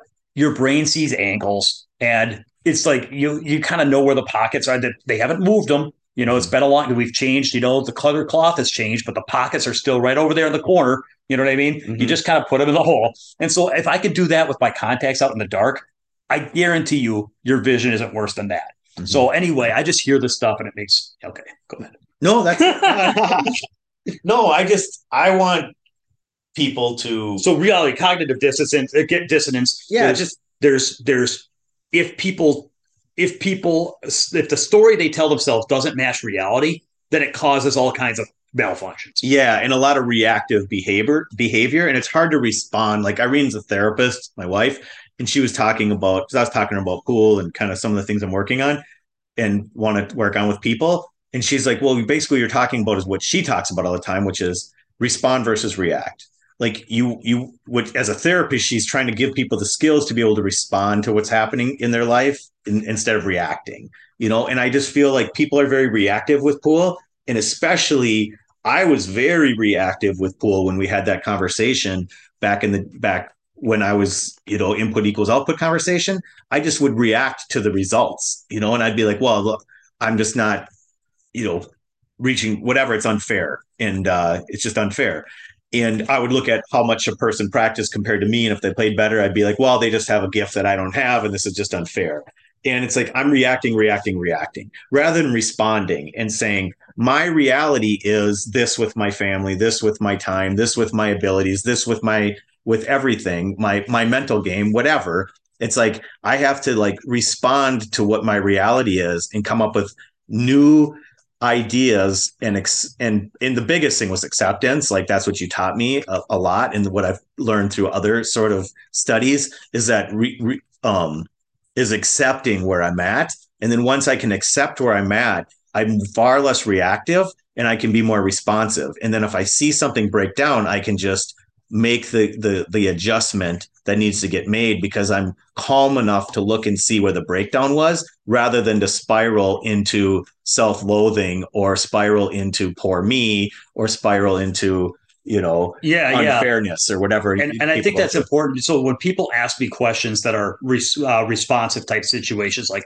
okay i'm in the moment I'm playing a guy that he's always had my number. I, I really want to beat him. I've always been intimidated. And I get to the hill and I just dog it against him. And like, what do I do if I get really nervous right there? It's like, well, the problem is you can't fix a machine that was never built right in the first place. So if you have a good understanding of what the right mindsets and working what a working machine should look like, and that's what you built, and that's where you spend a lot of your time reinforcing certain beliefs and ideas, then when you go off the rails, then it's simply a matter of kind of course like a uh, just uh snap correcting and saying, oh, oh, oh, I veered off the correct track.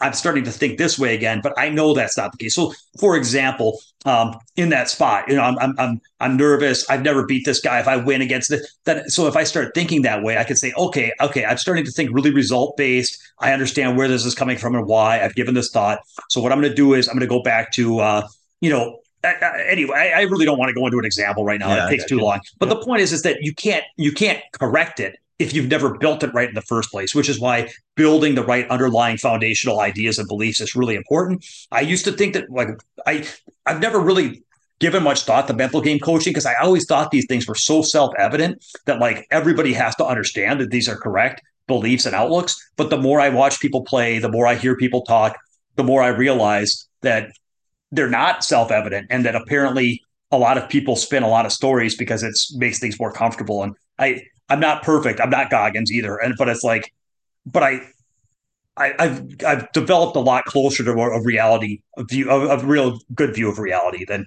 so that was the first thing I was going to say. And then what was the other thing? I'm sorry Josh go back just a bit what were you saying? You were talking about uh you were talking about cognitive dissonance and uh both therapy and uh, response versus react. Response yeah. versus react. Yeah. I lost my other thought. No, that's, okay. okay. Yeah, no, I think we covered a lot, Dem, and, and I think that. Uh, well, that it was, gonna, it was going to be ahead. something about input. You know, input equals output again, and um, ah, it's gone. Okay, sorry. I, I, I, take it. It's take the horse out back. that horse is gone. Yeah, I think what I'm excited about, Demi, is that I don't look at this as negative either. Like I don't look at it as oh all these people that are making excuses. And you know it's like if you listen to goggins i mean he he doesn't come off very empathetic. Yeah yeah and yeah. so i there's a there's a spectrum right? And i i know that a leak of mine is that i struggle with empathy. Um i i'm a caring person. I really love people and i want to lift people up and i want to encourage and inspire and, and help motivate and i want to help um, people along their path. And i try to look at the positives like when I work with people, I work, with Chris and I I send him a text afterwards. Here's the five things that you're doing that are amazing, and then here's a couple things that we're gonna we're trying to improve on and and whatever. And I look at it that way. Like honestly, I I do look to try to find out what people are doing that are great, and and I want to encourage them. And and I think that that's something that's different from that maybe your experience being around professional players or people that are teachers or whatever you want to say it especially in minnesota. It just it hasn't been that way. And so i'm excited to, to try to bring that to people because it's something that i didn't really experience. Um, but but i think w- what i'm what i'm uh, what i'm trying to say is that but at the same time like there is a skill set in learning how to um, build resiliency and excuses and identifying it's a leak to just live with excuses in your life and to identify and for, for me or you or whatever to help ident- help people identify where they're making excuses. If a person's looking for that type of type of help then this this is great. You know if you're not if you just if you if that is distasteful then it's obviously not a good fit. Just like what some people just don't like Goggins, and but there's a millions of people that do. It's just it kind of depends on where you're at in your life and your journey and what you're trying to accomplish. And uh, yeah, that's it. That's yeah, all I'm and, trying and, to say. And I think there's there's two things. First of all, I remembered what I was going to say, which is when it comes to input equals output. It's funny because I want everyone to play a game uh, real quick. You can play along. I want you to picture three players that have put in a lot of work on their pool game, but have not achieved what you've achieved in your pool game. Think of three individuals that haven't achieved what you have, that are working hard. And now I want you to picture three individuals that have achieved more than you have. Mm-hmm. And then the question is have the three people that aren't as good as you or haven't achieved what you've achieved, have they put in as much as you have? And are the three people that have achieved more than you, have they done anything beyond what you've done in terms of input, in terms of like, so when I think of like three people that are uh, outperform me, I think about people that have played more national and international yeah. tournaments, yeah. that have played higher higher stakes gambling sets, yeah. that have played full time for longer periods of their life. I can't I can't think of anybody that can outperform me who hasn't also made sacrifices and put in input that I've not made. Mm-hmm. Okay. And it's and and and the people that are underperforming me, I can look at specific things that I've done and sacrificed and input I've put in that they haven't. Mm-hmm. And it's like so it's like people that don't like the input equals output and you kind of get exactly what you deserve for what you put in. It's like it's actually it passes the sniff test pretty does it not yeah that's a really good exercise yeah for sure it's just it's really obvious so then let me talk about where i lack compassion and, and, and if i do why it's it's because i and, and i i and i it's not that i don't like goggins because of where of of where I'm at in my life or what I do the message. I have my other things. We've actually did a podcast about it once, but the point is, I don't I don't hate the guy either. He just he's not a guy that like speaks to you. He's not a guy that really speaks to me. A lot of his message, I mean, gosh, of course, it's great. What I like is uh, here's the problem is that I see things from a fundamentally different place than a lot of players, which is wherever you're at right now is perfect. Whatever your starting point, whether you've never held a cue before, or whether you're a professional player, or whether you're a good amateur, or whether you're a low level pro, or whether whatever your Fargo rate is, it makes zero difference because that's where you are right now. And all that matters is here's where we're at. Here's the direction we want to go. Let's identify where we want to be, figure out what the road is that leads there, figure, and then start walking down that road. And we can celebrate where we are in the here and now and celebrate the direction that we're going and the exciting things that that's going to bring as well. And that there's no place for there's no real there's nothing negative about any of that like it's it's really weird so so so the reason that i might at times like if, you're talking about like identifying five things the guy's doing well and two words like i'm not saying you're doing this. I'm just saying some people look at it like this like here's five things that you're really good at. Yay. Here's a couple things. Yeah you know we got to work it. But like i just look at it like there's no emotion for any of it. I'm not saying there is for you. I'm not saying well there's no difference. I'm just talking for me. I and i forget that i have to translate it into human speak when i talk to other people. But for me i just look at it as a series of here's things where I'm I play stronger than my current, you know if I'm a whatever my Fargo is here's some areas that I outperform that here's some areas I underperform that there's the information what do I need you know what's the best course of action to continue to make progress in my you know forward progress towards my goals. And I and I've developed certain outlooks where I love weaknesses because weaknesses there there's a reason that people misunderstand and think that they're bad.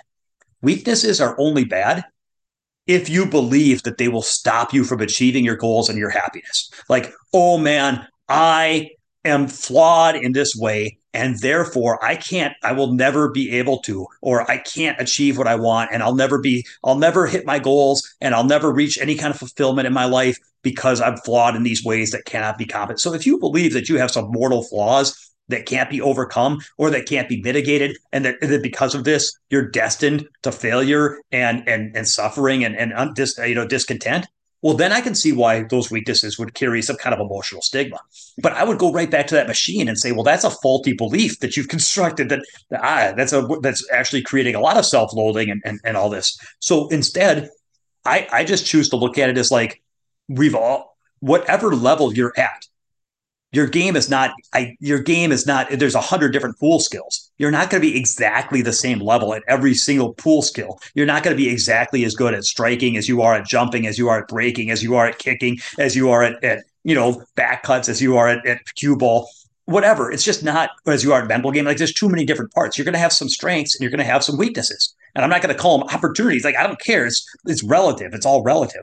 So the point is that is the landscape that is the landscape of every pool player is we have some things we're good at we have some things that we're not as good at yet. And so then that's information. And so those those weaknesses are great because that's what's going to allow you to improve.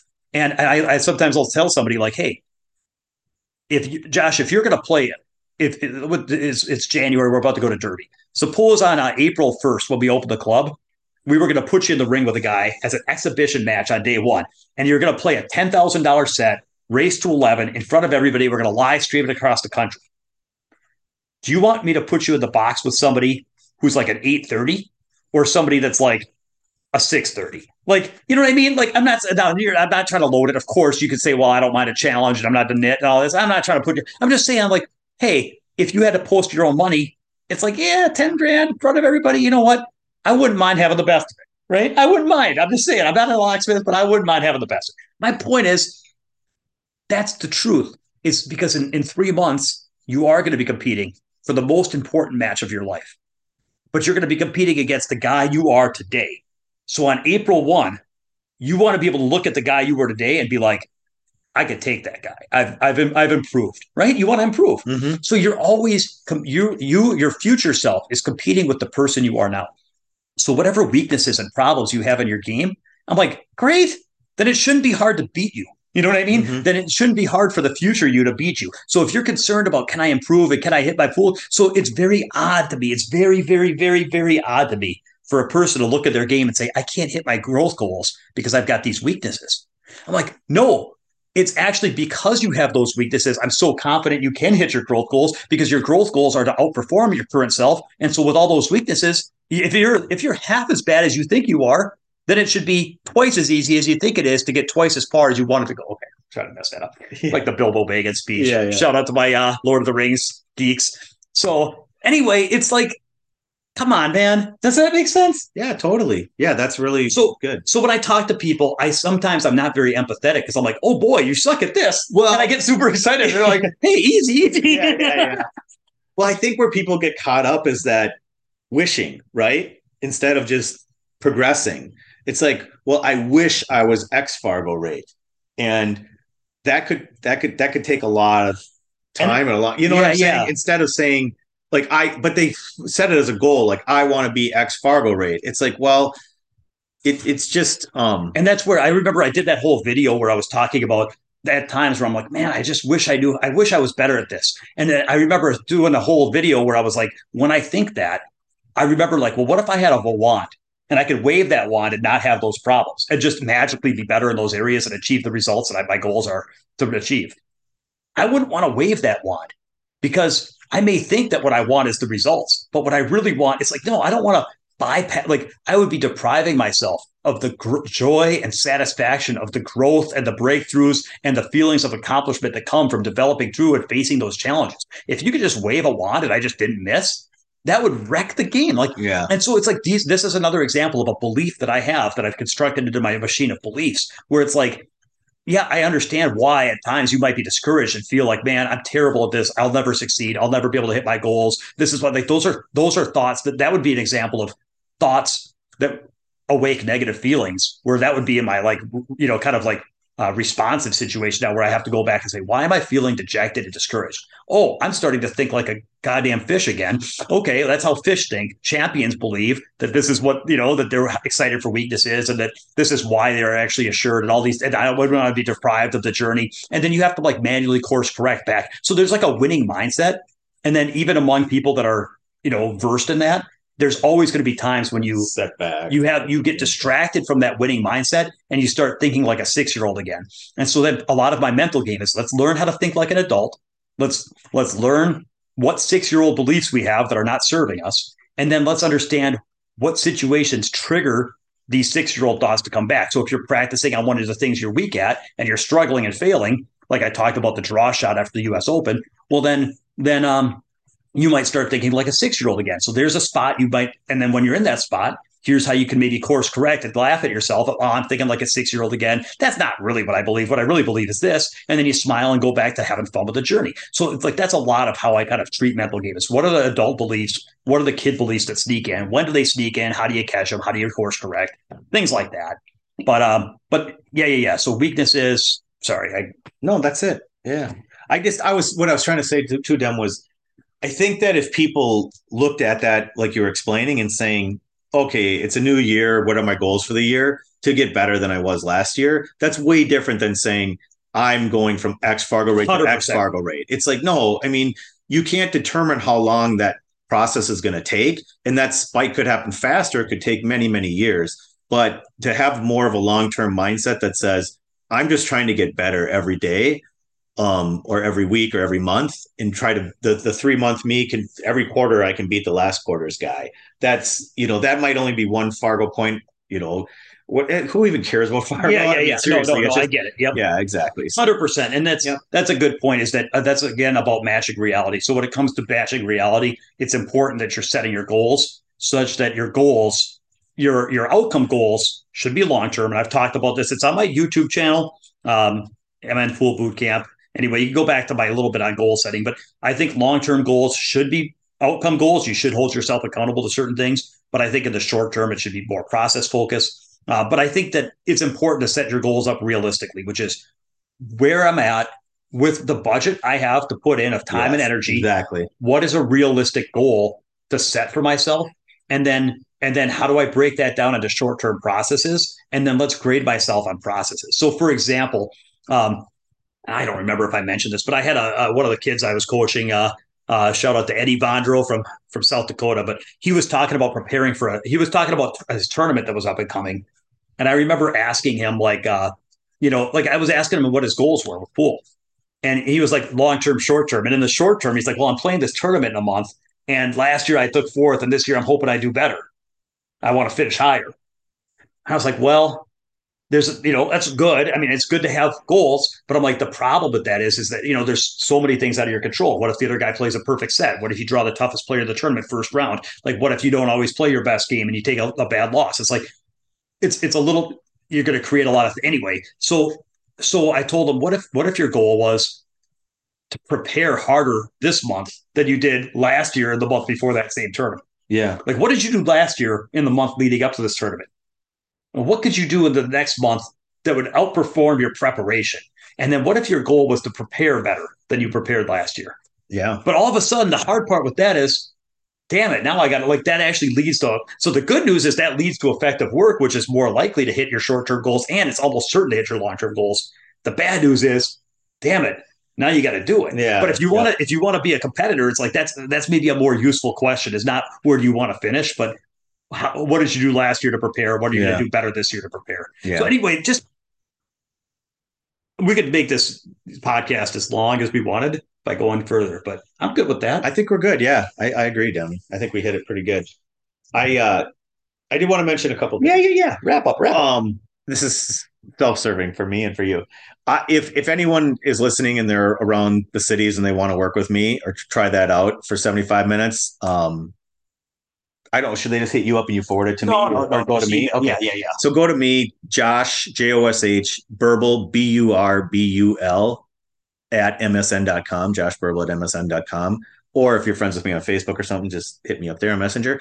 Um, also, if you're into t-shirts and you want to do a club shirt, hit me up too because I'll uh, I can I can get you a shirt as well. So we have short sleeve shirts, long sleeve shirts. They're tri blend. They're super soft. They're super comfortable they're uh, they're not uh, littered with um, logos and things. They're chick very magnet. yeah. What they're, that? They're total chick magnets. Total chick magnets or nude magnets if you're yeah yeah yeah. So, but yeah yeah they're very nice and I can I can send you pictures or I can show you some things. But but yeah the the slate shirts are uh, and if you're in the Twin Cities area and you're looking for a place where you can train uh, and and participate anyway you can contact us about the club. Yeah, it's, it's yeah, going to exactly. be a private club. Yep. There's going to be limited limited spots. And so uh, if you're interested in getting in, you can mess it. We haven't even advertised it yet. No, not at all. We have a we have a little waiting, uh, not a waiting list, but we kind of have a list of who's going to be able to get in, and we'll see. But anyway, Yeah. uh, so if you're interested, let us speak sooner than later because we can't guarantee.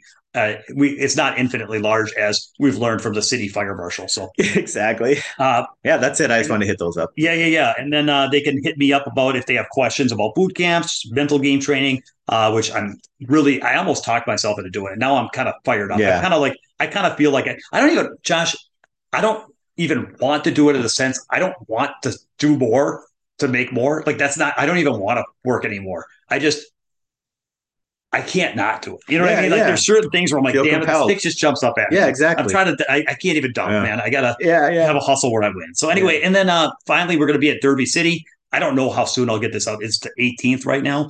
We're driving down there tomorrow, and uh, so if any of you are listeners, uh, wait until I'm in the middle of an important match. And right before my inning, come flag me down and start a real big conversation with me, and then I'll tell you to screw up. But no, no, seriously, uh, it just don't while I'm playing a match, or if I just took a hard beat, maybe just give me like five minutes to like report my loss to the tournament director and figure out, you know, which bridge is closest. It was let me at least go through the map quest of the bridges, and then and then you can talk to me. But seriously, we'd love to hear from people. I always get excited to meet listeners. So thanks for sharing the pool road with us. Yeah. and uh, look forward to running into one of you, uh, all of you, one day.